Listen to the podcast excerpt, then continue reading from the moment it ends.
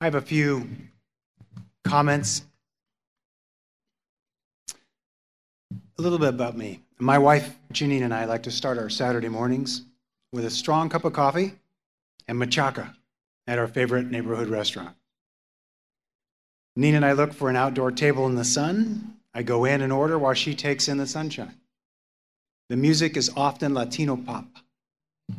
Usually it plays as a background to our conversation, but on this morning, as I carried the food to our table, my wife turned my attention to a particular song. What's that word the singer keeps repeating? Lagrima. It's a beautiful word. What's it mean? Lagrima. It means tears. It struck me at that moment that the sensation preceded by a tear is what many of us have been feeling in the weeks leading up to this day. You know what I mean the lump in your throat, the ache in your chest, the sensation unique to humans.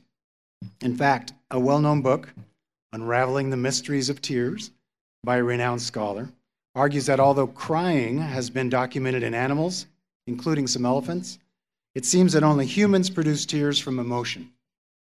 Lagrima, tears. I began thinking how remarkable it is that we have been created with only one mechanism to express both extreme joy and sorrow in the same moment.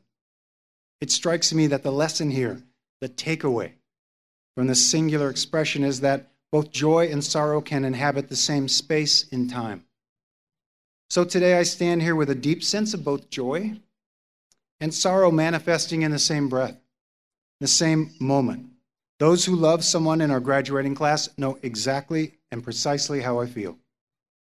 The tear comes in recognition of your great accomplishment, enormous pride they feel, an outpouring of elation and celebration.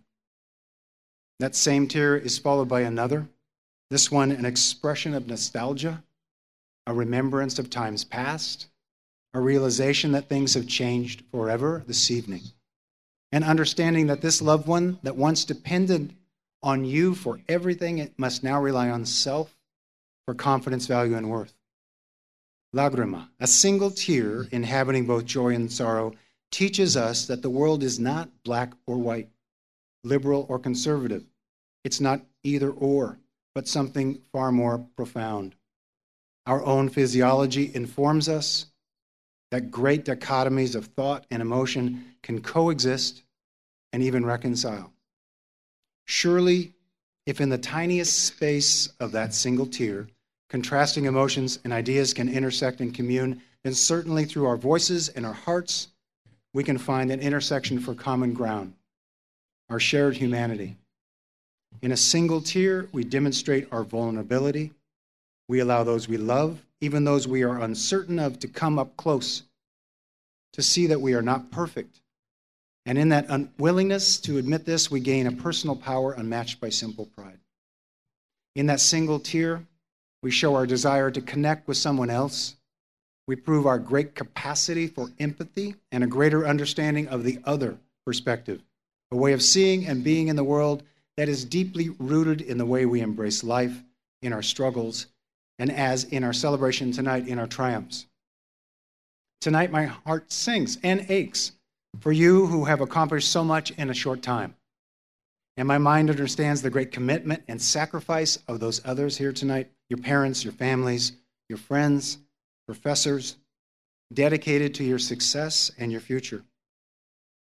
But more than anything else, tears this evening are proof of an enormous pride, the joy in celebrating you in this institution that helped in small and great ways, and in some sense of sorrow that this season of your life with us has come to an end.